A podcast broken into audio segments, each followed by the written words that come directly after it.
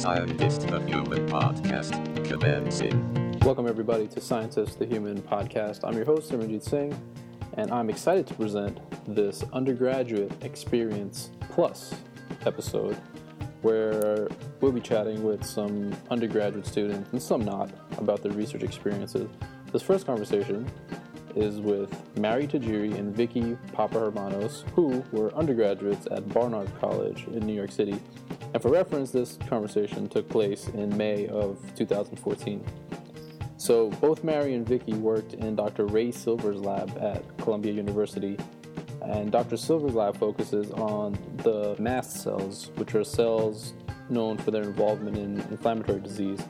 It's also the role of mast cells in the brain. So here we go, my chat with Mary and Vicky. So, Mary, how long have you been working in Dr. Silver's lab? I've been working with her since January of 2013, so a year and a half. Great. And what is the name or description, a brief description of your project? Um, the title of my project is Mapping the Cellular Network in the Master Brain Clock. Mhm. Um, the suprachiasmatic nucleus is the body's master brain clock, and Mhm. that's located in the anterior part of the hypothalamus. Wow, okay. Yeah. And what imaging techniques, you can get as specific as you want, please get specific as you want here. What particular imaging techniques did you use in Mhm. order to study the networks? Uh, so I used confocal microscopy, Mhm. um, basically looking at different peptides within the cells in the SCN, and it is a laser um, microscope that you can actually excite the secondary um, antibodies, which are fluorescent, and so in that way I was able to analyze the tissue. Wow. And was it just a confocal microscopy or anything else? It, it was pretty much the confocal microscope. All right, and so, Vicky, how long have you been working in Dr. Silver's lab? Um, for since my sophomore year, um, so first semester sophomore year. So now kind of three years, two and a half. Oh, wow, okay. So now can you give us a brief description of your research? Yeah. So I was looking into um, where anticipation is housed in the brain, um, and so anticipation is learned, and so obviously there's changes that occur as um, an animal's learning how to anticipate, or how, even Mhm. how eventually how we learn to anticipate. Um, and so I was just looking at how uh, the brain changes and where that all occurs, since it's not the SCN Molecular changes we're talking about on a molecular level or on a structural level. on a structural level? Yeah. So they know for a while now that it's not the SCN, which times the Mhm. rest of the brain. Mhm. And so it's been really hard to pin down where else it would be. They're trying to look for, um, a lot of studies have looked into where there could be a, like a food entrainable oscillator that controls all of your food mechanism, but that doesn't seem to be the case. It seems to be more of a circuit. Okay. Um, and so that's kind of where my research picks up. so part of your research, you said that you are differentiating between two phases of acquisition. Yes. One being the acquisition of the anticipation, and one being the establishment. What Yeah. exactly is the differentiation here? So that comes from a behavioral point of view, and so, um, like I said, anticipation is learned, and so it's not innate inside the animal. Um, and so, if you restrict food to a specific amount of hours per day, Mhm. um, so I did around, I did six hours. The animal has to learn when that food comes. So it's kind Mhm. of like a classical conditioning sort of paradigm Yeah. um, where they learn to associate the, t- the food with the time. Um, and so the first couple of days, so for about three days, they have no idea. Mhm. Um, and so after three days, which is that first acquisition period where the animal's still learning, um, the amount of time they'll run in anticipation of that food is really variable. Mhm. Um, and so some animals get it right away, other animals take a little longer. And so, but by say about like 10 days or 14 days, they'll have that timing mechanism very well established. So okay. that's the two phases. So the suprachiasmatic nu- am I pronouncing it correctly? Suprachiasmatic. Suprachiasmatic nucleus is not responsible for No. anticipation uh, as far as your research is concerned. And Mary, you are or are not studying the SCN. You are I studying the am, SCN. yes. And so since you're mapping the cellular network in the master brain clock, which I guess is the SCN, Mhm. or another name for the SCN, Yes. how since we're talking about uh, neural cells here how deeply are neurotransmitters involved in this? Um, yeah, they are definitely involved. Mhm. Um, there's definitely paracrine signaling between different neurons within the SCN. Mhm. So in the SCN, these cells are really actually communicating with each other in order Mhm. to create and generate your circadian rhythm. Mhm. And so signals such as hor- hormones and neurotransmitters are very Mhm. important in creating that um, signal to transmit that rhythm. So an example that I could give um, to how these cells actually communicate with each other. Um, these cells are located in specific clusters that Mhm. are characterized by spe- spe- specific peptides. Mhm. And in addition to that, they also have their characteristic phases of oscillation Mhm. in which they express their circadian clock genes. Mhm. And this is analogous to the gears in a watch that have different phases of oscillation Right. but these different phases um, are able to come together to create the, the time that you see on the face of the watch. And you mentioned paracrine signaling. Can you describe what that is and how that differs from different types of signaling? Uh, yeah, so paracrine signaling is from basically you're you're sending signals through hormones Mm-hmm. from one um, other gland to another, one type of organ to another. Mhm. Um, And it doesn't just have to be the brain; it could be anywhere in the body, right? yes, Yeah. yeah. So, this question I was thinking about uh, picking Dr. Silver's brain with, but I'll hit you guys with it. You can tag team this one. Okay. Okay. So, Dr. Silver's uh, research, part of it uh, revolves around finding, and correct me if I'm wrong, uh, revolves around finding kind of a neurobiological basis for our circadian rhythms. Yes? And so, humans have a 24 hour oscillatory period, and other animals, Mhm. right? Not just humans, have a 24 hour oscillatory period in the absence of external cues, right? Yeah. Mhm. So it's not just the environment. So it's not just, oh, there are probably big animals out there, they're going to eat me, and it's getting dark, I should go hide and sleep somewhere. No. No. So it, there are internal mechanisms that cause this. Would you guys be willing to kind of expand on that? Yeah, and that's so that feeds into another um, thesis that was being conducted in our lab. Um, Natasha Anthony was looking at um, how that internal molecular basis works inside the SCN, and so um, basically, in absence of all light cues, your body does has a free running uh, rhythm, and so that's that twenty four thing that you were talking about. Mm-hmm. Um, and so there's like a molecular pathway uh, that starts with two transcriptional factors, Mhm. Yes. um, clock and BMAL.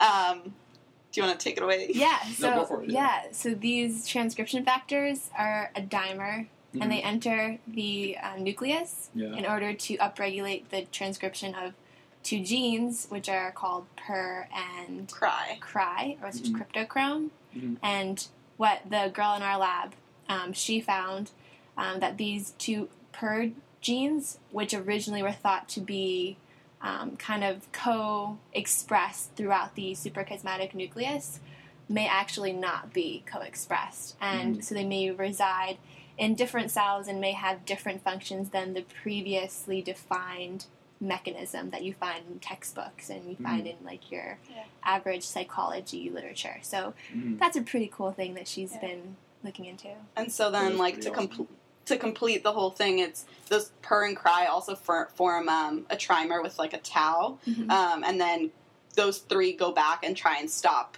um, the expression of clock Mhm. um, and BMAL. And so that whole thing takes about 24 hours. Mhm. And so that's where we get our internal 24 hour rhythm. So you, both of you guys mentioned a bunch of uh, Things. a bunch well abbreviations. Oh, I was going to say right.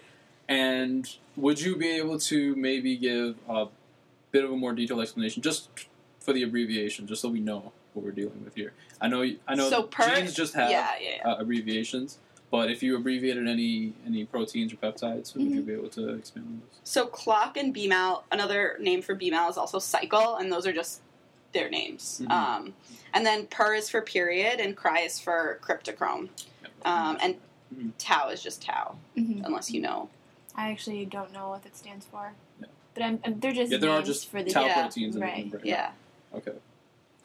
And um, so, since you have both of you have been working in Dr. Silver's lab for multiple years, are do you have any interesting lab stories? Any maybe whether maybe if it was a challenge or maybe something funny happened or maybe uh, Dr. Silver imparted some sort of wisdom. Anything like that.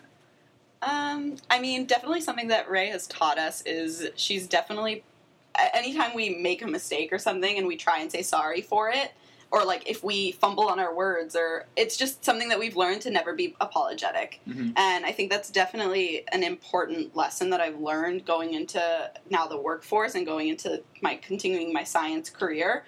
Um, Mhm. To just kind of take o- ownership over what I do, um, Right. and I've eliminated a lot of the oh sorry like Mhm. this this may be a dumb question, but Yeah. um, all the qualifiers that I Right. used to say. have- Professors say that all the time, right? There's no such thing as a dumb no, question. Exactly. Mhm. Um, and she's definitely promoted that. And since day one, um, three years ago as a sophomore, or two years ago, whatever that was, um, kind of I've always been included. And in presentations where I didn't know anything about Mhm. the science that was going up there because I hadn't learned it yet, um, I would always be asked, like, Vicky, what do you think about that? Um, Mhm. and that's definitely something I can't. Uh, I can't say like I know many other undergrads that have had that opportunity. Right. Um, Yeah, I agree. Um, she definitely has taught us to take ownership of our work Mhm. and to be proud of what we do. So if it's taking pictures on the microscope and being able to say this these are my pictures that Mhm. I've actually took or um, this is this is my study to really take ownership and to be um, excited about our research and to be able to share that with other people has been Mhm. something that I think through our thesis um, has given us the privilege to be able to do. Um, as for That's funny stories, Well, you guys have one. That's great. I Let's do. Do. um, so there was a time, so I had sacrificed my mice and I had the brains in test tubes. Um, and I didn't know if they were still in paraformaldehyde or if I had switched them over to sucrose. There were like two tubes that I like wasn't sure. And you do that in order to protect Yeah, it's like Mm. cryo protection. So when you Mhm. freeze them, um, they're not frozen and then they shatter when you try and slice them. Mhm. Um, and so I asked Joe, who is working in our lab, um, how I could tell because paraformaldehyde is like highly toxic, and Mhm. I would not suggest going near it if you didn't have to. Um, and Joe kind of just looked at it, and he was he like flipped it over and like touched his finger to the solution, and then licked it, and he was like, "Yeah, that's sucrose." Mind you, the brains He were still a- in there. Huge risk. that's a huge risk. I mean, it was 50-50. Yeah. But he- I guess he had faith that I didn't forget to switch them over, Mhm. which is like a or huge maybe he's used that detection method before. That's really interesting. It seemed like he probably had. I mean, sucrose is sweet, so Yeah. I Mhm. would. And paraformaldehyde's highly toxic. Exactly. Wow. So he could have either died or confirmed my sucrose transition. Well, it was the latter, not the former. But that's a funny story. Yeah. Mhm. We've definitely. I think also having four students, four senior students doing the thesis Mhm. in this lab has been such an incredible experience. I've learned Mhm. not only a, a lot about my own project and about the Mhm. science that I've been doing, but Mary's project and Natasha's project and another Mhm. girl, Michelle's project. I've learned a lot more about bipolar disorder than I think I would have wanted. Mhm. Um, and so seeing kind of everyone's uh, like transition from being kind of this like very inexperienced um, student to now calling ourselves scientists and going off with so much more knowledge than what we started has been Mhm. really interesting. So I was actually going to bring that up because Yeah. both of you were talking with such fluidity about each other's research and about uh, your other lab mates that aren't here right now. You were talking, you know, with, with in such depth that I was like, wow, you know, you're not only getting a deep understanding of the research you're conducting yourself, but also of the people you're working with. So I think that's a Mhm. huge plus. That's definitely a Yeah. testament to Dr. Silver, though. Um, Yes. Since we started really working and focusing on our project last summer, Yeah. and um, we would have weekly meetings with her where, I mean, we're not in a classroom right now. Like, this is not something that we had to focus on making PowerPoint presentations or like starting writing our papers, which is like what was due for our um, major. But Mhm. We had to sit down and like say what everyone was doing, like how they were Mhm. doing it, how they were thinking about carrying out Mhm. different problems, like solving different things, and it was so collaborative Mhm. That like that's how I I mean I could basically say Mary's presentation for you, Mhm. or like she could probably say mine, like the first few opening words. I think she's heard it enough.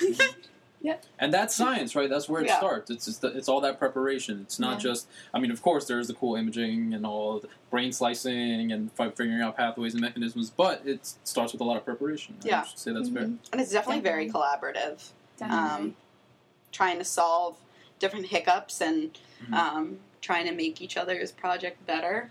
Mhm. Um, like bouncing different ideas off is also, I think, what makes research very rewarding, Yeah. um, and what it is. If you guys were to give one piece of advice to an undergraduate student who might be listening, if maybe they're thinking about getting involved in research, but they're not sure, they're not sure how to go about doing it, what's one piece of advice, uh, whether about how to get involved in research or whether or not they should? I'm sure you'd go one way on that. Um, yeah, so let, let's hear it. Um, Yeah. I'll take you guys one at a time. Vicky, you go first. Um, so I definitely think it, there's no question you should get involved in research. Um, beyond the science, I've learned so many translatable skills into normal life.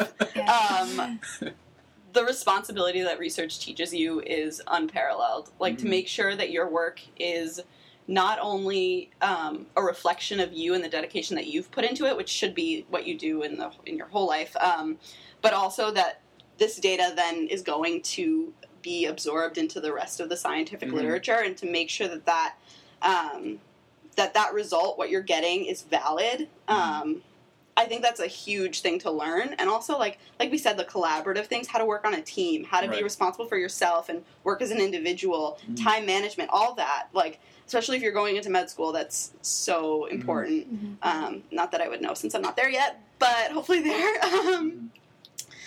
Um, and how to go about it. Um, I think if you're reading through, like if you're at a university um, or if you're in a city like New York where there's a lot of uh, research opportunities in different hospitals and you're trying to look through websites, like just look at what research interests you, Mhm. um, read a couple of the papers, and then email uh, the PI, the primary investigator, Mhm. um, and say like, "Hey, I'm really interested in this. Is there any opportunity for me? Can I assist?" Mhm. Going about it that way. Great.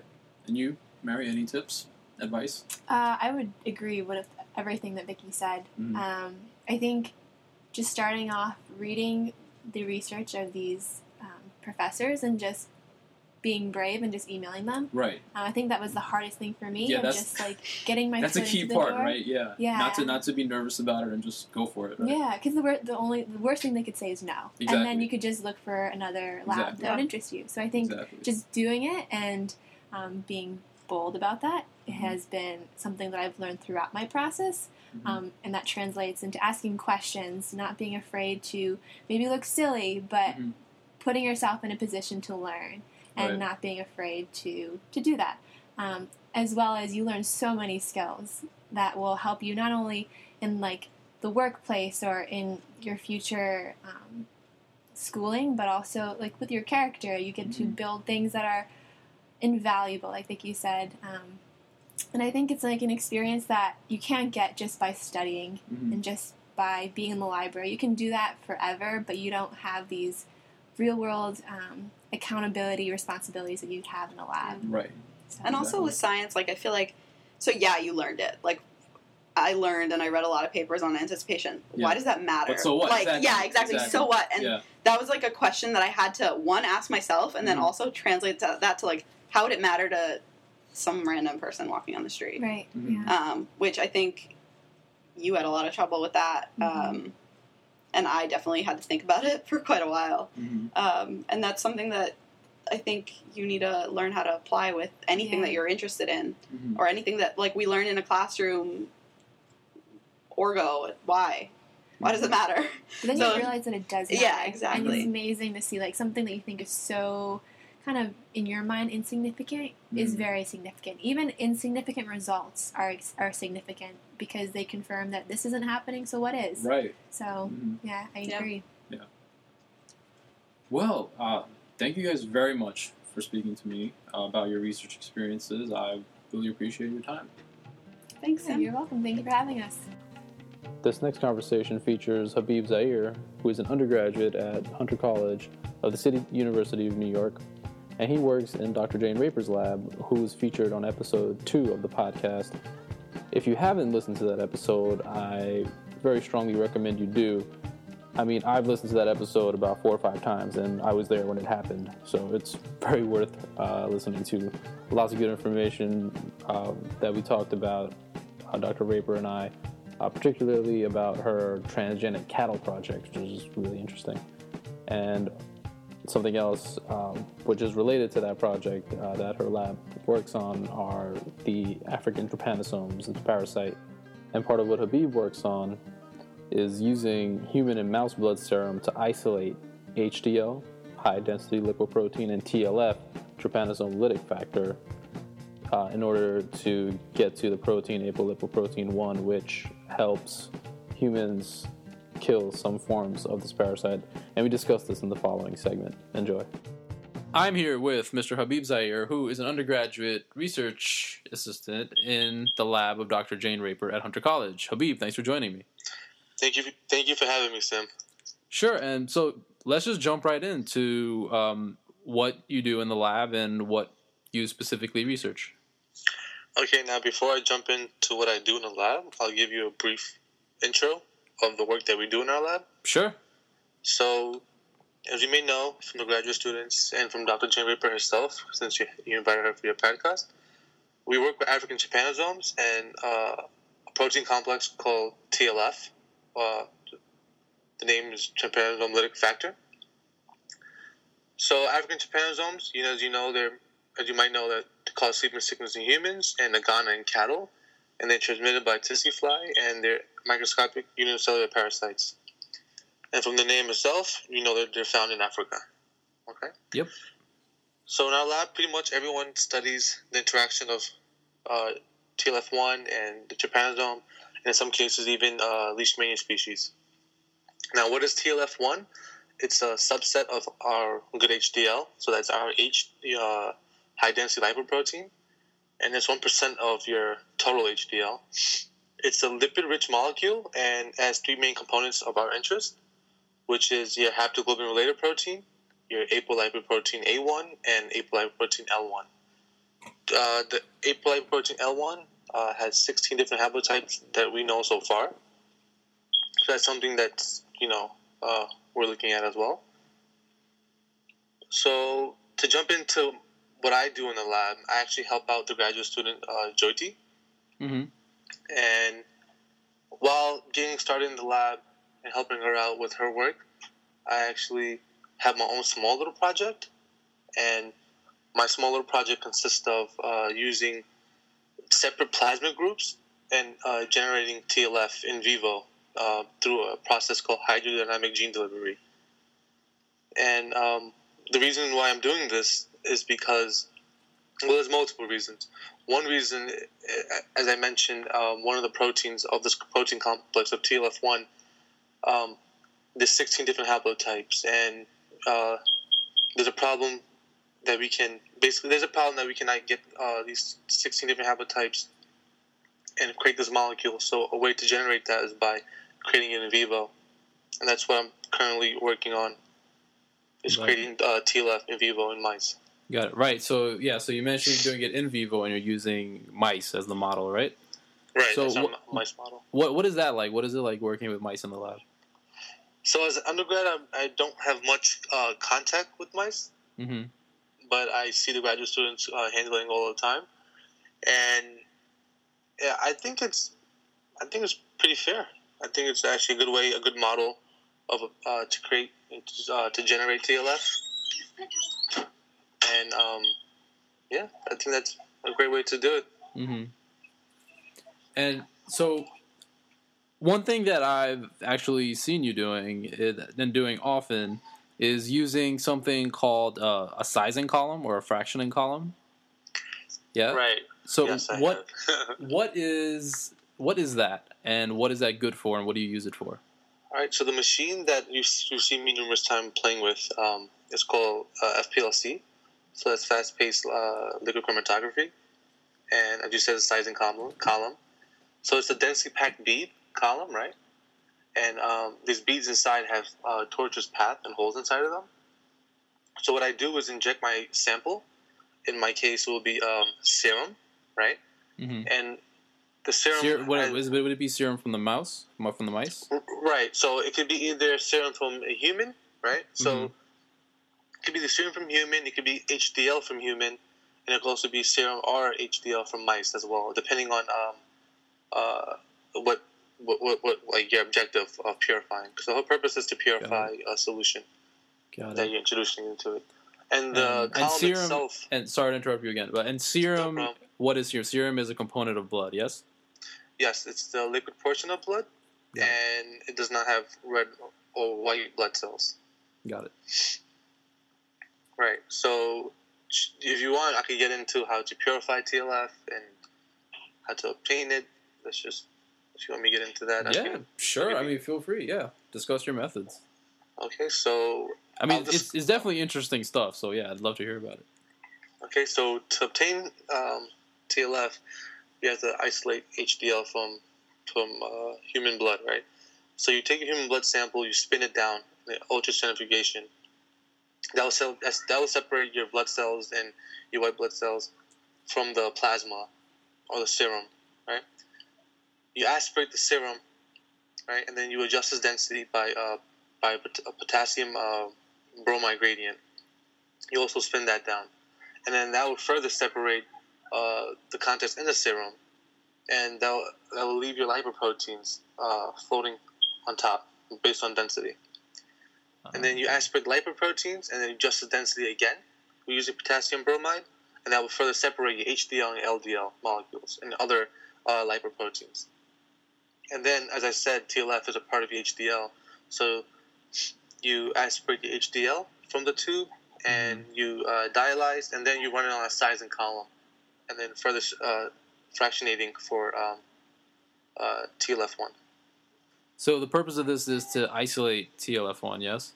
Right. And then what do you do with it? and then we concentrate it down. So we have, uh, let's say, just giving you a rough, you know, number, ten tubes of uh, fractions that is hypothetically supposedly HDL, right? Yep. But since there's ten tubes, and let's say there's uh, one mil in each tube, that's ten mils of TLF and buffer and and whatever else that was inside the column, right? Yep. So the next step is to concentrate that volume down into one ml. Mhm. And how do you do that? There's a we have a separate we have a uh, actually a tube for that, and it has a fi- uh, concentrated uh, unit inside of it. And you spin that down rapidly in a high speed, and that would uh, take all the buffer and all the solution like water that's inside the sample, and uh, leave the protein on top uh, in, in the unit above the. Uh, basically, it will trap all the protein, and the solution will come down. And that's how you concentrate your um, your sample, your HDL tubes that you fractionated. Got it. And what's the purpose of concentrating it? Well, the purpose would be to uh, to obtain HDL in a stock, hmm right? So, so basically, you can use HDL for our later experiments, whether it be killing assays, whether it be interactions with. Um, yeah, pretty much that, that. As from what I've been doing, it's Yeah. interaction within itself to see Mhm. what's what which uh, proteins are and which component of TLF, or just introducing it with trypanosome or leishmania to see if um, the effect that HDL has, or TLF1 in our case. Got it. Well, you are a junior, correct, or a sophomore? No, no, no. I'm actually a senior. You're a senior. Yes, I You am. lied to me. How dare you? Uh, no, that's fine. Well, and how long ago did you start working in the lab? So in Jayne's lab, I've been working there for a year now. It's I started in March, and it's been a year and one month now. hmm but my whole started probably I would say two and a half, three years ago. I actually started in, um, in a different lab, not biomedical at all. It was an environmental science lab, Ah, okay. and I just wanted some exposure to research because I wanted to do research. And from there, I made a transition into what I really wanted to do, which was biomedical research, as what I'm currently doing now with Jayne. So, how did you get started? Whether you know, whether with uh, in Jayne Raper's lab or in the environmental science lab, like what? Well, first of all, a what got you interested in, in, in thinking like, hey, I would love to get some research experience? And once you decided that, how did you go about doing it? So, while taking these science classes as a freshman and sophomore, I wasn't. Really, there's one thing from learning from a textbook, another thing from learning in a lab. Definitely, yeah. And learning things from a textbook, I understood, but I felt I was, there was something missing. So I decided to sign up for um, a molecular biology and biotechnology uh, workshop, a six-week workshop, just to see, just to get some hands-on experience and using what I learned in a textbook to you know to use. And when I did that, I was like, okay, this is maybe something I'm interested in. You know, this is, this is pretty cool stuff. hmm And then from there, um, one of my friends' uh, professors actually had a spot open, and he wanted someone to work with him in the summer. And I just volunteered, you know.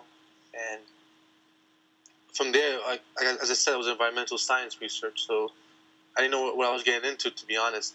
But I just, I just wanted, Yeah. I just wanted some exposure, and uh, like any knowledge is good knowledge, you know. So of course. I, I, I actually stuck with him for um, a year and a half, two years. And then from there, while working in environmental science, I realized, okay, maybe this is not what I want to pursue. Maybe I want to pursue something more related uh, to my interest, since I am majoring in biology and planning on going into medical school. So then I um, was taking biochemistry at Hunter, and then Joyty, she was my TA for my biochem okay. lab. Yeah, and um, we, you know, basically kept asking her about her research, and she liked the way I worked. And one day she emailed me saying that um, Dr. Jane Raper wants to meet me and interview me. So that was actually really good. I was really excited about that. Ah, okay. Since then, I've been working. Great. So you, so it kind of happened for at least in in the in Dr. Jane Raper's lab. It kind of happened for you, just by you, you know, showing interest in in your TA's research. Exactly. Well, that's fantastic. I mean, I I throw around the word, you know, you got to be proactive. I throw around the word proactive really often, and you know, people listening might get annoyed by the fact that I throw that around really often. but it's an important word, right? it is. Yes. wh- whether it's you know whether you're being proactive in, in contacting professors yourself to, to get a research spot or whether you're just you know being active in class and showing res- you know interest in your TA's research like you did you know things can work out for you Exactly. And also taking the initiative. That's a big thing that most undergrads uh, do not do. Right yeah a lot of undergrads might be nervous thinking like oh hey you know I'm I'm just a I'm just a freshman or a sophomore I'm just a 19 or 20 year old you know why why would a university professor respond to my email or take me on but you know a lot of times professors are looking for students to work in their Exactly. labs and they're looking for opportunities to teach Exactly. And uh, um, I'm in I'm in a program at Hunter called MBRS MBRS Rise. yeah yeah, So it's a scholar program. Yeah. And a lot of the, like I just it's my first year and I'm one of the few who were selected to part, to be in this program. They're actually in an, already in a lab. So a lot of the freshmen and sophomores who are who weren't in the lab, they're you know I, I'm like coaching them, trying to explain to them that it's when looking for a lab, it's okay to not know them, like to not know what uh, the professor is doing in a sense that if you don't understand a research method or the topic that they're working on, the professor or the PI, they're, they're not going to be hostile. They're, they're going to be welcoming. They're going to uh, be happy to teach you. That's the whole purpose of, of why they actually invited you to to potentially participate in their lab. exactly yeah So that's something a lot of undergrads are uh, are, are are scared of or are less confident in. Is actually during the interview process of uh, emailing professors to not sound like they don't like. They're basically scared that they won't know enough, and which, Mhm. which I try to help my fellow undergrads and by telling them that it's okay to not know. You know, it's just why that's why you have to ask questions. That's why. That's why the professors are there, so they can they can enlighten you. They can help you learn they Mhm. can show you these methods. You know, so that's one thing I try to get across to my fellow undergrads. Yeah but the, at, at the Yeah. same time, right? Uh, when you're, let's say you're just emailing a professor that maybe you haven't met, uh, but you've been reading about their research online and you're really interested, um, possibly in working in their lab, and you choose to email them. It definitely helps to be familiar with their research on more than more than what's written on their website, right? So you should maybe try to read a couple of papers and try to get into it. And even if you don't understand it, it's okay. Maybe you'll get a couple of questions out of it, and that could be a starting point for an email, right? Exactly. That that's actually a great way to do it. Right, and that shows some initiative. Exactly. Again, Yeah. goes back to being proactive and uh, uh, taking the initiative. Yeah. And so, what what is this program that you, that you brought up? The Rise program? Can you tell us about Right. that? So it's pretty much a government-funded program that uh, helps minorities, in particular, uh, in undergraduate who are underrepresented in the sciences or financially disadvantaged, in Mhm. pursuing a PhD or MD PhD in um, biomedical sciences. So that that's their sole objective. Ah, okay. So there's a series of workshops. They um, uh, pay your tuition. They provide you with uh, a stipend. So there's, a lot of added bonus, uh, bonuses to it and benefits, and as well as um, uh, pay your uh, travel expenses to tra- uh, participate in an actual conference. So it's actually a really great uh, program, and I'm really excited about uh, being in it. Right, and you you actually traveled to Texas, right? You had you presented at a conference. Right. So I Yeah. presented. Uh, What was that experience like as an undergrad? That must have been amazing. So actually, was amazing, and that's probably I've been to multiple conferences uh, prior. So I've been to a conference in um, Sagamore, which is in Lake George, uh, upstate New York. I've been to a conference in Vegas. This is all with my uh, environmental science research, Oh, okay. and I also been again being proactive in um, just signing up for conferences within the city. Uh, at Hunter College, Hunter College has their own undergrad research conference, and as well as other other community schools. So that actually helps a lot. In the beginning, when I first went to um, uh, the big conference in Sagamore, it was pretty nerve wracking. I was really scared. I didn't, you know, um, judges going around, people uh, criticizing you, criticizing your work. You have to defend it. And I was only a sophomore, so I I still don't know everything about, about my, you know, about, about everyone's work in my lab. But I understand now that it's it's okay to not know everything. You know, that's how Right. that's how you learn, and Yeah. you know that's how you grow as a person and grow as a, as a scientist. But going to Texas, I had, I felt I was more advantage. I had more advantage just because I've been to multiple conferences already, and hmm the atmosphere was beautiful. I wasn't really happy with Texas itself, but the, the conference was um, was great. I loved it. And Mhm. next in November, we're going to, which is a couple months, we're going to Seattle. So that's that's also great. nice. Yeah, I'm actually pretty excited about that as well. Nice. Great. And any so what what will you be presenting about? Could we could we get a little sneak peek? um, so in the summertime, this summertime, I got into a program at Cornell. So I'll be doing a summer internship at Cornell, and I do not know which lab I'll be in as Mhm. of yet. I'm actually currently looking at a list of faculty that potentially that you know catch my eye. Um, so Co- and- Cornell faculty out there, look out. Habib's coming. exactly, Yeah. exactly. And I also don't know if I still want to work within uh, you know parasites or viruses, or if I want to switch completely into a different you know realm of biology, maybe Yeah. cancer. You know, Yeah. because while Cornell uh, Medical School and the biomedical graduate school is um, it's a great program. So there's a lot of great scientists there, and Yeah. I, again, I want to take advantage as an undergrad and learn as much as I can before I actually get into like you know med school, grad school. Yep.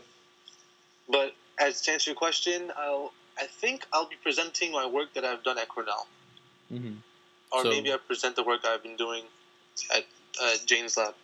Right. So I actually don't know, Yeah, but most likely it's, it's going to be the work that I presented at um, the work that I did at Cornell. Got it. Well, so Habib, what piece of advice might you offer to a fellow undergrad who might be looking into, you know, just begin getting into research a little bit? Of course, we talked about being proactive and just, you know, taking the initiative to contact people. But what else might you say, or what what inside info might you had about have about being in the lab? So besides besides that, I would say that's actually a really hard question because that's to me that's really important. And again, besides that, I would just say take your studies seriously and Mm-hmm. in some way go to your advisors because as as undergrads, you you you'll have an advisor that's in your you know your field, and at Hunter at least, speaking for Hunter, your advisors are usually your P, PIs. So I would say get get to know your PI beyond the lab just by going in there, showing your face, and letting them know who they are, who you are. I guess that's also a good way, and uh, I, I guess another way is, as I said, take your classes seriously, just so the professor knows that you're a serious student. Right. Yeah. I mean, no, besides that, I think that being proactive and taking the initiative and reading Mhm. all papers and that I think that's the ultimate way to do it. But I, that's just my opinion. No, I, I agree with you. Yeah. And just as a side note for people who might not know, PI, principal investigator, yes? Yes. Yeah. Which is generally what we call uh, the head of a lab. Right. Right. All right. So, Habib, thank you very much for chatting with me. I really appreciate your time. Thanks a bunch. Again, thank you so much for having me. No problem. Best of luck with Cornell and your future research conferences. Thank you so much. All right. Up next, we have two more people that work in Dr. Jane Raper's lab at Hunter College. We have Annabelki Almanzar and Izzy Abdurrahmanov, and they've both completed their undergraduate degrees from Hunter College. And in Dr. Raper's lab, Annabelki specializes in working with bacteria, while Izzy specializes in working with the parasite, the African trypanosomes. And in this segment, we discuss some of their undergraduate research experiences as well as their post undergraduate research experiences. So here we go. I'm here with Annabelki and Izzy of the Jane Raper Lab at Hunter College in New York City. And these are not undergraduate students. They have completed their undergraduate studies. Is that correct? Yes. They are lab technicians, lab assistants, research assistants. So you guys are the reason that I'm gonna have to call this episode uh, the undergraduate experience plus, because uh, I also Nice. wanted to cover uh, kind of the in between uh, experiences. Um, so yeah, let's kind of jump right into what each of you research. So Annabelle, let's start with you. If you could take 45 seconds, can you do it in 45 seconds and describe some of your research? Sure. So our lab concentrates on African trypanosomiasis, which is the sleeping sickness. Uh, there is a factor that is in our blood that can actually kill one subspecies of African trypanosomes. Um, that uh, particle or that component of our blood is also able to kill bacteria. So um, I mostly concentrated on Bacillus cereus and Bacillus anthracis. Bacillus cereus I'm using as a model organism to study Bacillus anthracis, which is the bacterium responsible for the anthrax disease. I'm studying that because it has been used as a biological weapon. So, if we understand the mechanism by which this bacteria attacks our body, then we are able to find ways to treat um, the, the bacterial infection. So what you're saying is that there's anthrax in this lab right now. yeah, but um, we take all the precautions. It's BSL2. It's not um, like BSL3 or BSL4. And BSL are just different levels of uh, protection, right? Exactly. That you, that people Yeah. who work with certain pathogens use. Yeah. All right, Izzy, on to you. Yes, so I focus on what Annabelke was talking about initially with the trypanosomes. So she focuses on how RTLF factor kills bacteria. I'm, I'm focusing on how TLF kills trypanosomes. I'm trying to elucidate the mechanism behind how pore formation occurs in these trypanosomes when we kill the animal infective strain, if we are infected by the animal infective strain. I'm also doing research on the human infective strain because they're able to resist our trypanosomolytic factor. I'm trying to find out how they do this, where uh, their protein that neutralizes our trypanosomolytic factor is inside of them. And uh, also, I'm working on another project where I'm trying to figure out the differences in killing activity between trypanosomolytic factor 1 and there's also a trypanosomolytic factor 2 that has been discovered in uh, last decade or so. That's what I'm focusing on. And you said trypanosomolytic factor one is found in HDL, which is Yes. right high density lipoprotein, the Mhm. good cholesterol. Correct. Is trypanosomolytic factor two also found in HDL? Where is that? So it's not HDL. It's uh, it's called pre-beta uh, uh, lipolipids. Uh, So and it's also bound to an IgM. Mhm. An IgM is basically the first antibody. It's a very premature antibody we make when we're first exposed to an infection. So that's the difference between uh, TLF1 and TLF2. TLF1 is an HDL particle that ha- that contains all the lytic factors, whereas TLF2 is a much more compact, smaller uh, lipid formation bound to a large IgM antibody. That's the difference. All right. So, Annabelle, you, you said that you focus mainly on bacteria, and Izzy focuses on the parasite. And so, how would you say, and you feel free to tag team this, how would you say your research methods uh, are different based on that, based on the fact that you're working with different pathogens? Uh, it's totally different because um, culturing bacteria, you have to use specific nutrients, and also um, the time points are not. My time points are not the same as Easy's time points. So What do I you mean by to- time point? I mean, like uh, when you do experiments, you have to be able to measure um, time points, like incubation points. And in my case, my bacteria does not like acidic media, and as acid is a main or a really important component uh, when we do experiment with TLF because this molecule is activated in acidic media or acidic component and it can release uh, one lipopro- one main lipoprotein, which is the pore forming protein, apolipoprotein L1. And when this gets this only gets released in acidic media, or as far as we know, it gets released in acidic media. So um, I have to be able to do my experiments within 30 minutes because otherwise my bacteria will die in Mm. acid. Uh, okay. With me, though, I mean, this protein just it gets engulfed by the trypanosome, and the acidic environment necessary for pore formation is inside of the lysosome, whereas bacteria don't have the lysosome. These Yeah. guys are eukaryotic cells, and they do, so I don't have to worry about that problem. Right. And also, most And of my oh, sorry, yeah. a lysosome. yes. Just talk about that. Oh, what is a yeah. what is a Come on, why not lysosome? Yeah. Okay, yeah. So eukaryotic cells, basically cells that we humans and other more complex organisms are made up of, they contain membrane-bound organelles. So these membrane-bound organelles are necessary for the cell to carry out its uh, everyday functions. So the lysosome is involved in breaking uh, waste down, breaking down anything that the cell uh, endocytoses. Endocytosis is when you take up something from the outside into the cell. So yeah, that's what the lysosome does. It contains a lot of uh, degradative enzymes that break things down, Mhm. Stuff like that. So And it has an acidic environment, like has you an were acidic saying. environment, And that exactly, aids which in- aids in the pore formation. Right. So I don't have to worry about the problem about these. Basically, Mm. And how else would might your methods differ, or do your your experimental setups differ? oh, okay. So back when uh, Annabelle works with bacteria, she needs to use a separate culture hood from us because these bacteria form spores, and spores can infect everyone else's uh, Mm. cultures, so we have to use different hoods.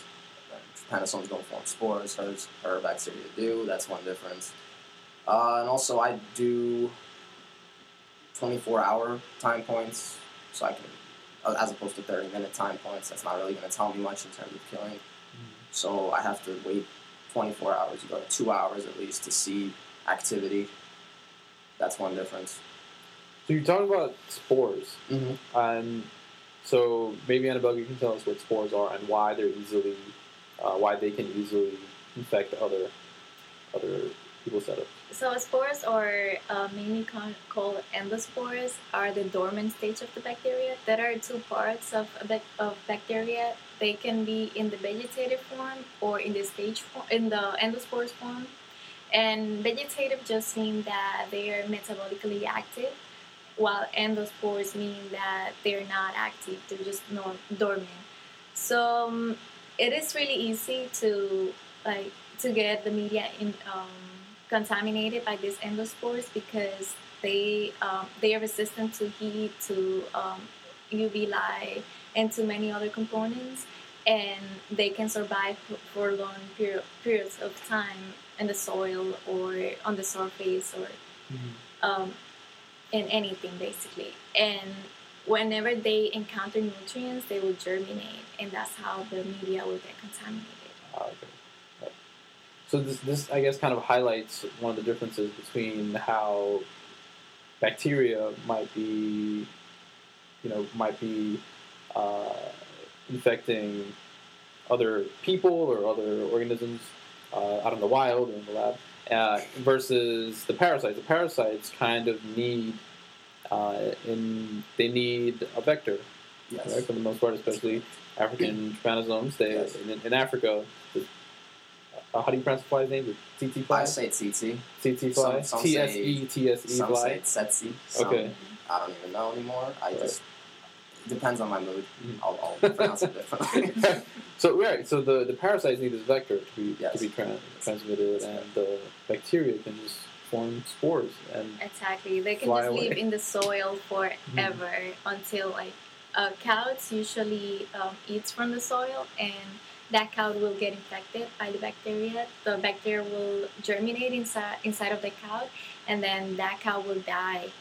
And when it dies, all the fluids from that cow will go back to the soil, and that's how the Mm. cycle keeps moving. And also, we eat cows, right? right, we eat meat, so the um, they might there might be some spores there, and when you eat the cow, since they are heat resistant, you will even though you cook it a lot, you will eat it, and they will germinate inside of you, and you get infected.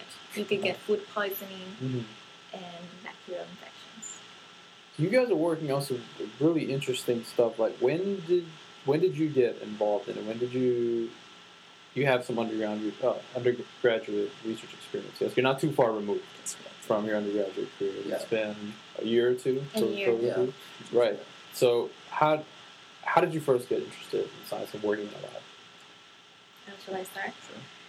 Um, my story might be a little bit different from Easy's. Um, I am a transfer student from a community college, and when I got to Hunter, I didn't know anything about the system. I just knew that I wanted to major in biology. Um, a friend of mine actually was a freshman here at Hunter, and she wanted to be involved in the biology department. Uh, I went with her to the bio department to find out how it was, and uh, she found out about HHMI, which is Howard Hughes Medical Institute program at Hunter, and she wanted to apply, but she actually didn't qualify, but she because she was a freshman. Mhm. I qualified because I was a junior, so she encouraged me to apply, even though I thought that oh research is boring. Even though I didn't have any previous experience, I thought that research was just boring and something that I didn't want to do. Anyway, I ended up applying to HMI. I got into the program, and I then started working in Raper's lab. So you you well you said you thought that research might be boring, but you didn't, Yeah. had never tried it. I, yeah, Right? exactly. So I never had any research research experience Mm-hmm. before. I come from the Dominican Republic where we don't have that. That's not a career choice for you. You are either a professor or you're either a doctor or lawyer. Mm-hmm. So um, we don't really have any research um, in my country. Right. When I got here, I found out about research and I didn't really like it at the beginning when I started working in the lab, to be Mhm. honest. But as time passed, I figured that I'm passionate about it um, and I really like it. I really enjoy what I do. And over time, you became better at it, right? I'm sure that exactly, because yeah. uh, the main reason why I didn't like it at the beginning was because I was too frustrated with the experiments. Nothing was working. Right. So I had to develop my own protocols, Mhm. and that was kind of frustrating. When you don't have any science background, any research background, then you get frustrated a lot, and that's one of the main reasons why I didn't like it at the beginning. But I Mhm. think that uh, with persistence and determination, I think you get to enjoy what you do at the end of the day. yeah, wise words. Indeed, indeed. How do I top that? I mean, how I started. I this was not my first research experience, Dr. James Labs. Uh, I started doing uh, cancer research at Hunter as well, and I at first also never really knew much about research coming into college. I just was on the pre med track, and I didn't really think much about how discoveries were made. I just took them for granted you know, reading textbooks, you just you read all this information, you never think Right. how how did they even discover this? I, you don't care, you just want to get an A on the test.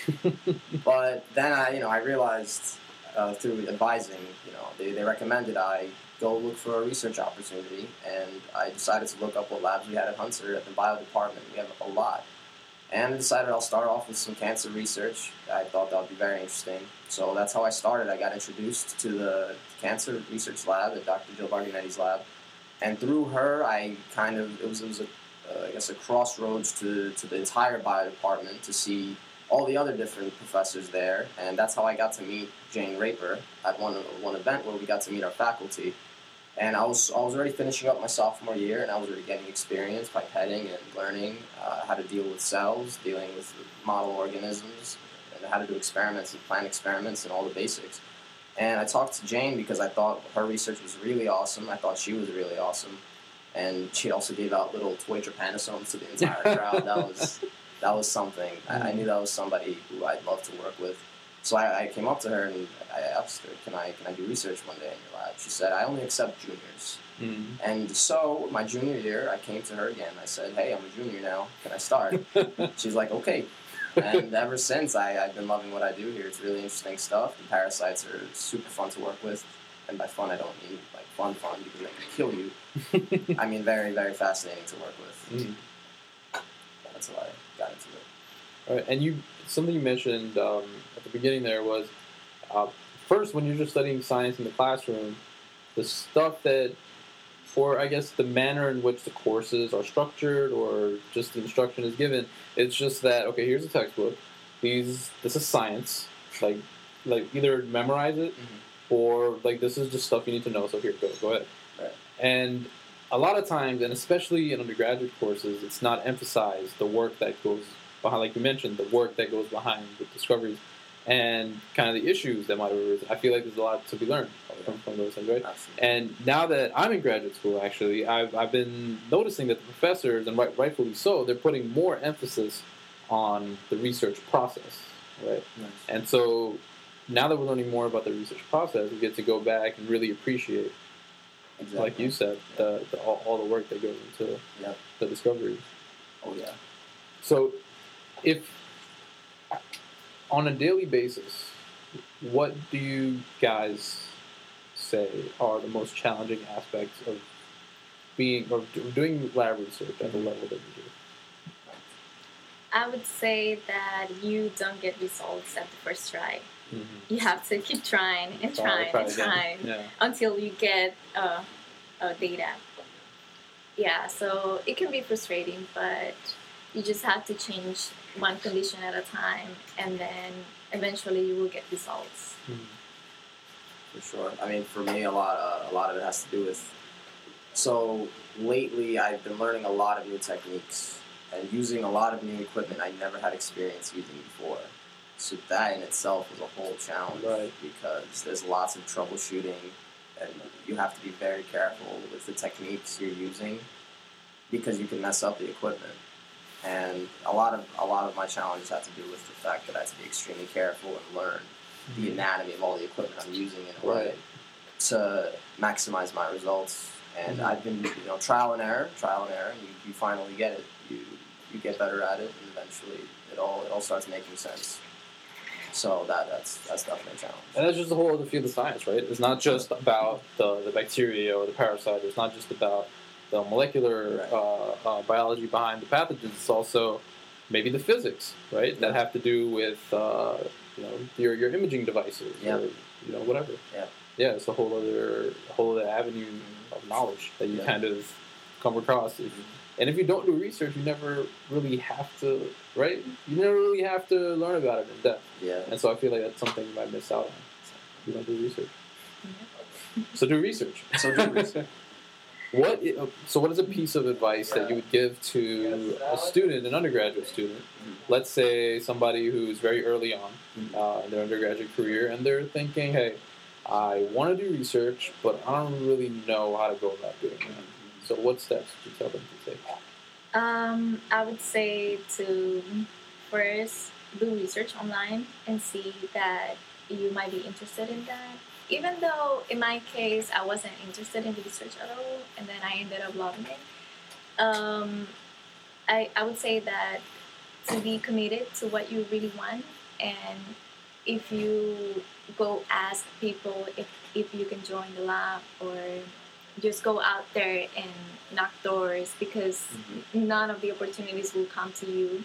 Just go Mm. You have there and get it. Yes, you have to be proactive and just get into it and see if you like it. At the end of the day, it's your decision.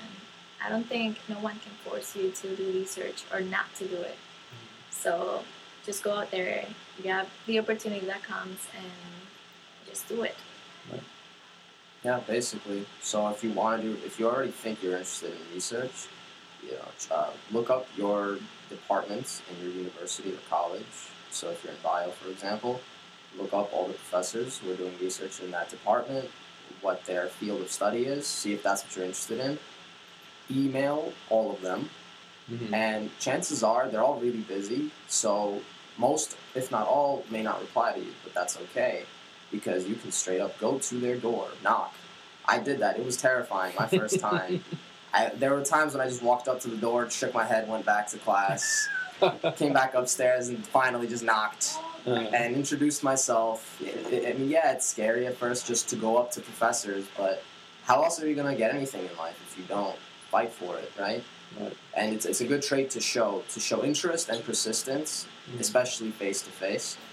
But there's always emails, of course. But mhm. emails are not as reliable as a face to face Right. confrontation, asking to get an opportunity. So yeah, basically networking, right? That's probably the most crucial skill to have. College doesn't teach you it; you kind of have Right. to learn it on your own, and that's how you will get opportunities. Yeah. Unless you're a business major. Yeah, But the fact is, the fact is that networking is important in any yeah, field. anything, anything in life. Right. What, if anything, is something that you found unexpected about the whole research game, the whole research process of, of working in a lab every day? Anything that you. So we know that not every single experiment works out, but that's not unexpected. That's to That's- be expected, right? That's Yeah. it, it, it's hard to to kind of design the perfect experiment, if there even is such a thing. And so, what might be something that was a little unexpected? So, since I didn't know anything about research, I have always worked in different um, different jobs, and at every job it was like a structure. You have to do this on a daily basis. It was kind of repeated. Um, but when I got to the lab, I figured that I had to write my own protocols. I had to try out my own experiments. I had to work independently, basically. I wasn't expecting that. I was expecting someone to be there for me to tell me what to do on a daily basis, and that doesn't happen. You have to be able to think critically and to think independently, even though we have a great uh, mentor or Jayne Raper. But she's not going to be there every single day to tell you what to do. You have to um, guide your own experiments. and that's probably very valuable actually right maybe in the beginning it seems hard right Yeah. it's all I, I i'm new I, I don't know Yeah, I how don't to know what do to all the do. things myself but i feel like if you can kind of get through that and, and you're able to like you did you know and you're able to do those things that's i feel like it's more valuable than Yes. than just you know accomplishing a list of tasks that somebody else gives you Yeah. I, I mean, I'll just add on, not, not in the science aspect of it, but what I did not expect was how awesome the scientific community actually Right, is. right. That, that you would not expect. we don't talk about that often We're all yeah. we're all human beings. That's what I did not expect. Mhm. That coming into this lab, we're all working, doing our experiments, stressing out, trying to get data. We're you know always studying up on the biology of what we're doing. But then, outside of that, on the days we actually get to relax, we get to come together and just you know have fun, have a beer or two, discuss some things, some new new ideas we may have that may sound crazy, and then you start you know debating about science, but in Right. a totally relaxed environment. right in, a So- diff- in, a, in an environment outside of the lab Exactly, Exactly, and yeah. that's that's the scientific community that I did Mhm. not expect. How how amazingly awesome and chill we all are. But I think that's a great place to, to leave this chat. I want to thank both of you for your time. This was a fantastic conversation. Hope you had fun as well. Oh yes, Yeah. So thanks so much. thank you. Up next and last but not least, we have our conversation with Rachel Rosengard, who is currently a research assistant at the New York State Psychiatric Institute, working with Dr. Anissa Abi-Dargham, doing a joint project with the Columbia University Medical Center. Rachel graduated last year from Wesleyan University in Middletown, Connecticut, where she worked with Dr. Matthew Kurtz in the Schizophrenia Cognition Lab. And so, here we go. I present the last segment of the Undergraduate Experience Plus episode. Enjoy. I'm here with Rachel Rosengard, who is a research assistant um, at the New York State Psychiatric Hospital Institute. Institute, which is affiliated with Columbia University Medical Center. Uh, the work we do is, yeah. Yes. And Rachel is one of the reasons, uh, which I've mentioned in a previous segment, that I will have to call this episode Undergraduate Plus because she falls in the plus category. She is done with her undergraduate education, yes. You went to Wesleyan University, Yes. and now she is a research assistant doing fun things. So we're going to talk about all of that. So Rachel, thanks for joining me. Mm, You're welcome. So um, you mentioned currently you're a research assistant, but at Wesleyan, while you were an undergrad, you also did a bunch of research. You got involved heavily. yeah. So can we talk a little bit about what you studied at Wesleyan and what research you did? Yeah, I studied neuroscience and behavior at Wesleyan, and my sophomore year, I got interested in pursuing some kind of research. And I hadn't ever worked with humans before, but I realized that that's where my interest lies, I think, in general, in people. So I started working in a schizophrenia cognition lab, and I didn't really know. I don't think I knew what that meant until I started doing it, and a lot of it, like cognition, is something I hadn't considered before because it seems very psychology oriented, and I was always such such a biocentric person, so it was cool. Yeah, I studied several domains of cognition, but my focus for a while was verbal memory.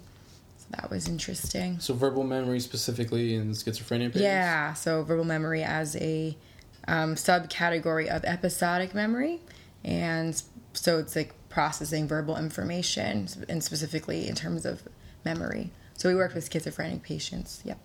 Right. And Mm-hmm. so, and where were these patients uh, located? Because you went to Wesleyan, right? Yeah, Which so- Mm-hmm. doesn't really have a medical center. Just- Yeah, we worked with other institutes like Hartford Hospital and the, another place called Intercommunity. So a lot of outpatient clinics, essentially. We worked with um, people that were stable. We couldn't work with people that were um, psychiatrically unstable because they wouldn't be able to perform in the ways we wanted them to. So, yep, it was all outpatients that we worked with, and we just developed relationships with all these other institutions. And So how did you get started? What like because you it sounds like really interesting research and and a lot of times undergrads may not know where to start, how to get into this stuff. So how did how did you kind of get started? Um, my advisor, for, my lab mentor was actually my advisor and also taught the introductory class for the neuroscience major. And he just had such a great, like, passionate way of lecturing and um, really knew his field well, which is, you know, I feel like that's everything. You develop, you become interested in things that people pitch really well to you. Which is not a bad thing. It's kind of cool. So um, I emailed a bunch of professors, and he happened to say yes. It was like good timing, and we just developed like a an academic relationship and I stuck with it for three years.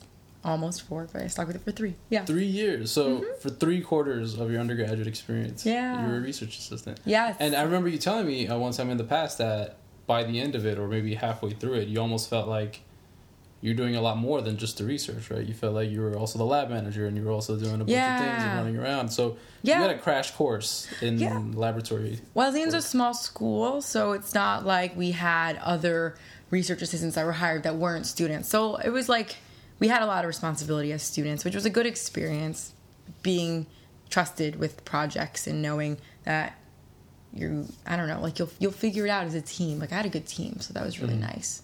So how, how does that experience help you now? Now that you're done with college and you're, I guess, out in the real world, air quotes. Oh And- god. Right. and uh, so now you're a research assistant um, doing further uh, studies with schizophrenia. Right. Yeah, it's a different angle now. I work in brain imaging and I don't work with cognition anymore.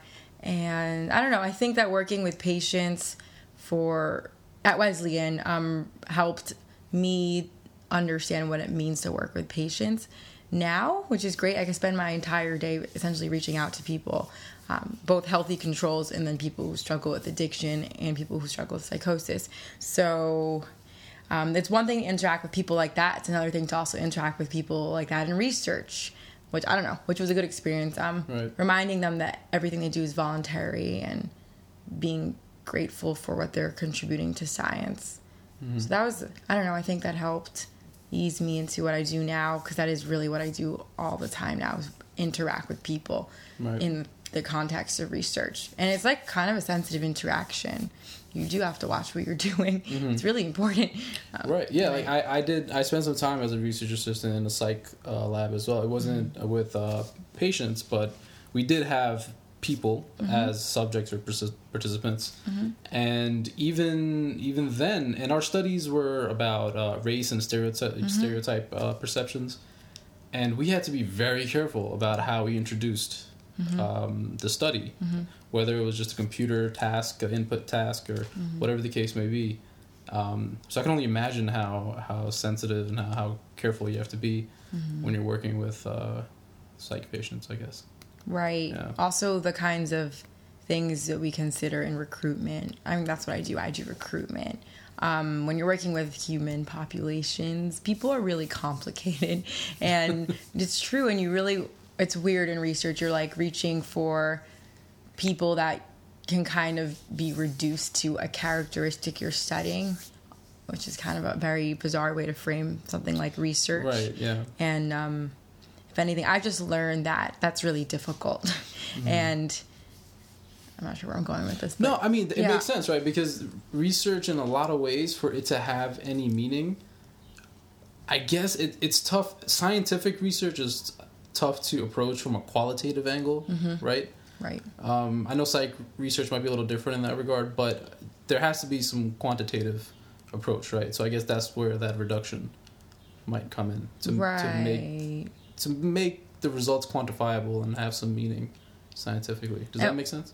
Yeah, it does. And I think that the qualitative package becomes quantitative when you're considering I don't know, we look at brain imaging, we look at neurochemistry and when you consider neurochemistry in people or in anything, you have to consider exposure. So, qual- like ha- having qualitative traits um, can translate into certain measures that we need to eliminate. So that's hard. That's really hard, and it, it's important to consider in this kind of research. Can we backtrack for a second? What exactly Yeah. do you mean by exposure? Um, like drug exposure, for Okay. instance, or even just life experience. life Different. experience, like head trauma, like accidents, even exposure to types of anesthesia, stuff like that. Things that I never thought about until now, which is Mm-hmm. Right. really Just anything that could affect brain chemistry, right? Yeah. And uh, yeah. like even we can't even play music during our brain scans. So we're looking at dopamine. So it's right. Mm-hmm. Mm. Listening to so music would probably interesting. upregulate dopamine. Something like that. Something yeah. like that. yeah. Yeah, I guess that's just a testament to how, for, I guess back to the results. I mean, just to, you have to so tightly control every variable, Mm-hmm. every possible variable under the sun in order to have Yeah. something meaningful. Meaningful. Otherwise, if you're, you know, once you're done with your study, if if you weren't too too diligent in doing so, then somebody who's criticizing your study might be like, hey, hey, hey, Didn't you, know- didn't you notice that or how come you didn't think of that? right. Yeah. No, it is really interesting because I think about I mean, my job is recruitment. I think about like designing these studies and how stringent we are with the Mm-hmm. criteria for people and then how many how many people do disqualify? It's so many people. Like Right. much more than like a majority of people definitely disqualify. And some people exp- they get really upset on the phone with me like why why why and all i can say is like you just don't fit in a box that's it you don't fit in a box Mm. Do a you- research box Do, and you, do you use that phrase? yeah, no Really? one no one trained me Should to. should you? I don't know. just be like, oh, you don't fit in like a box, you know. Mm-hmm. Um, research is kind of it's stringent, so that's you know for whatever reason, like Right. this isn't working. Yeah. Yeah, yeah. But I guess it, it is kind of tough if they, if they wanted to, I guess, participate in the study. But you said you do brain imaging, Yeah. right? And so, how do you explain the goal of Mm-hmm. the study to to people you're recruiting? Um, we, I guess it depends on the study, but I tell them like the two the cohorts we're working with, whether it's like you know many times we're working with people who are not psychiatrically ill, so I tell them like yeah we are I'm recruiting you to match our participants that have schizophrenia, for instance. So we're looking for um, healthy people to participate in a brain imaging study. We're looking at chemistry in your brain, specifically dopamine. It's this molecule that everyone has in their brain. We want to see how it reacts under certain conditions, stuff like that. And so, do you only recruit, uh, I guess, the healthy controls, or do you also recruit the schizophrenia patients? I don't recruit the psych patients because doctors do that. Okay. But I do Alright. recruit our quote unquote like drug abusers if we're looking at addiction. Okay. People who drink alcohol, people who smoke marijuana. hmm if there is a study going on like that. There's a lot going on at once, so yeah, So the life of a research assistant very busy. yeah. So how did you decide that this is what you wanted to do after graduation? I knew literally nothing about brain imaging. I knew nothing. Um, just what I read about in papers, and I, um, I was. Re- I'm still really interested in schizophrenia. I've always have been, and I wanted to do something, just something else, and something that would really challenge me and like scare me, mm-hmm. scare me in that like, wow, what is a PET scan like? This is big research like this is um investigation investigative drugs like whoa that's a lot. And i wanted to, to see what that looked like. I also like okay so i'm not an undergrad and i'm not in grad school. Mm. I'm just too indecisive right now. I don't know what i want to do with my interest i also mm. don't think i've given everything a fair chance. So that's why i picked brain imaging. And it's been really amazing seeing like MRI data and PET data and what it looks like, and then seeing what it what it looks like to execute a scan like that, and just seeing how limited it is. Mm-hmm. And it's definitely it helps me criticize other studies, which I think you should do in a young field like neuroscience. It's like, whoa, how limited are we? Pretty limited, but also this Right. is amazing what we're able to do, like in such such a small amount of time that neuroscience has had to grow. It's really exciting. Can you explain how a PET scan works? Mm-hmm. Right. Okay. So, pet. Okay. So let's just focus on dopamine for a second. That's what we look at a lot of the time. So let's say we want to look at dopamine, um, dopamine transmission in the brain. So we'll focus on certain receptors. So receptors are the things that are embedded either on cell membranes or inside of them to grab uh, neurotransmitters.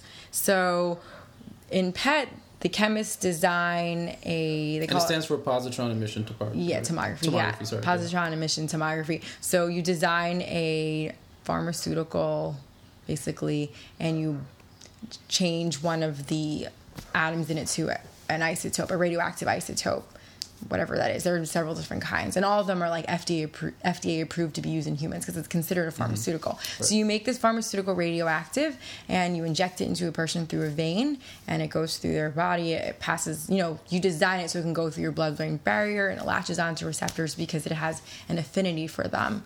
And in certain cases, let's say dopamine, for instance, dopamine can outcompete that tracer, that that pharmaceutical. So when you have dopamine um, being if you have dopamine in your brain, it'll displace that tracer. So that way you can see how much you can compare levels between people, seeing seeing that difference. You know, um, and it, since it's radioactive, it's emitting.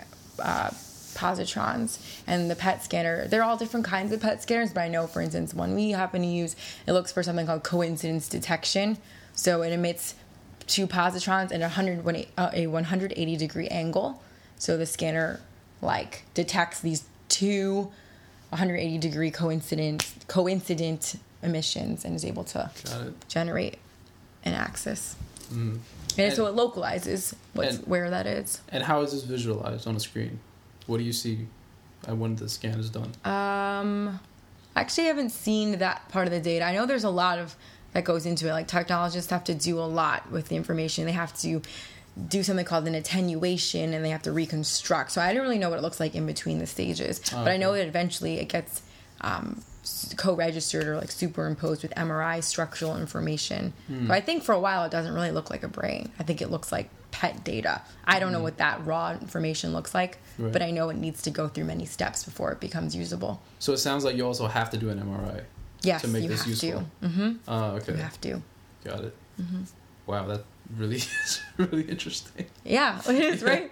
Yeah. It's like pretty. It's it's And very so- cool. Someone thought of this. Like people Yeah, thought of this. People thought of this. It's amazing. and it was probably a physicist. Yeah. Yeah. No, it's Yeah. it's such an interdisciplinary mm-hmm. science. Like we have chemists on our Right. on the, in the team like they work in a, with a cyclotron and then there are mathematicians like who are experts at modeling the data mm-hmm. and then the, the you know the doctors that know about like the safety concerns of whatever they're doing to people or introducing to people right. And radiologists and that is- technologists that can like yeah. understand the physics of what's going on design engineer it's such god it's so cool It's- it is like I don't even know. It's like it's it's opened my eyes to this world of science. Like I don't know where to go. Where do I put myself? It all sounds really cool. Maybe Mm-hmm. Right. Well, I now, struggle with like I actually time, am yeah. even more confused than ever. I don't know what to do next. But it's really a great thing because Right. But at least you got to learn. Yeah, the world exploded. Like it's exploding for me. It's great. Yeah. yeah, I was gonna say at least you got to learn in depth about you know one particular thing that's Mm-hmm. really important and very useful in science, right? Imaging. Yeah. Yeah, Yeah. that's super. So, what would you say is? Could you offer a piece of advice to an undergraduate student? Mm-hmm. Maybe somebody really just starting out college, and also a piece of advice to somebody close to finishing college who might be interested maybe in a grad program in science, maybe something else. Uh, what should this person do if they're looking to get involved in research? I think it's a good idea to take your time. I always offered a master's, like a, a free master's degree in cognitive science, and I um, I turned it down because I wanted to try something else. And I don't know. I think either way it would have been fine, but I'm happy I didn't jump into like a PhD program or try to go to medical school right away. This is me personally. Someone who wa- I'm someone who wanted to I wanted a bigger picture because I really wasn't satisfied. I don't think you can be satisfied ever. so at some point you're gonna have to be like, okay, this is what I know, and I I I know I like this. I'm comfortable with that. I'm not at that point yet. Mm. I think you shouldn't feel bad if you decide to take your time and to try things.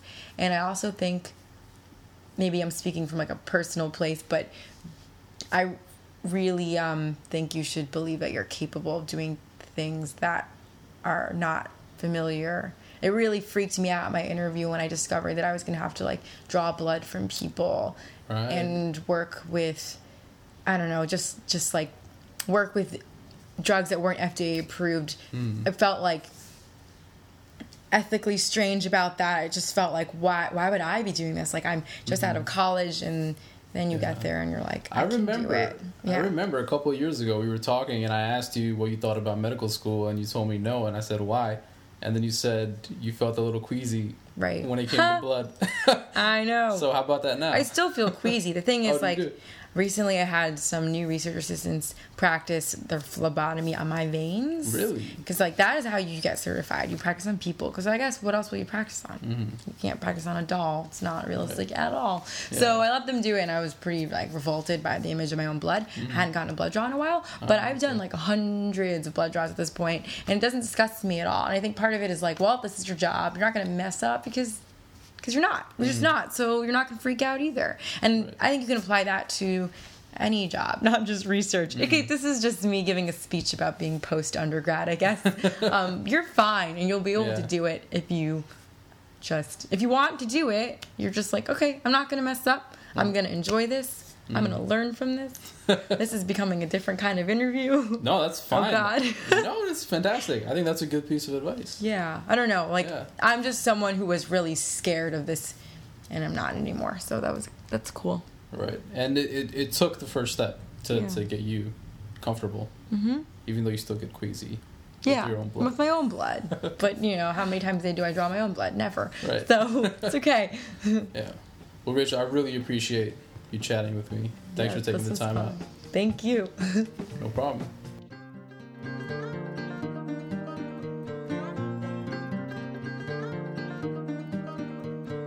Termination of current scientist the human episode. Stay breezy.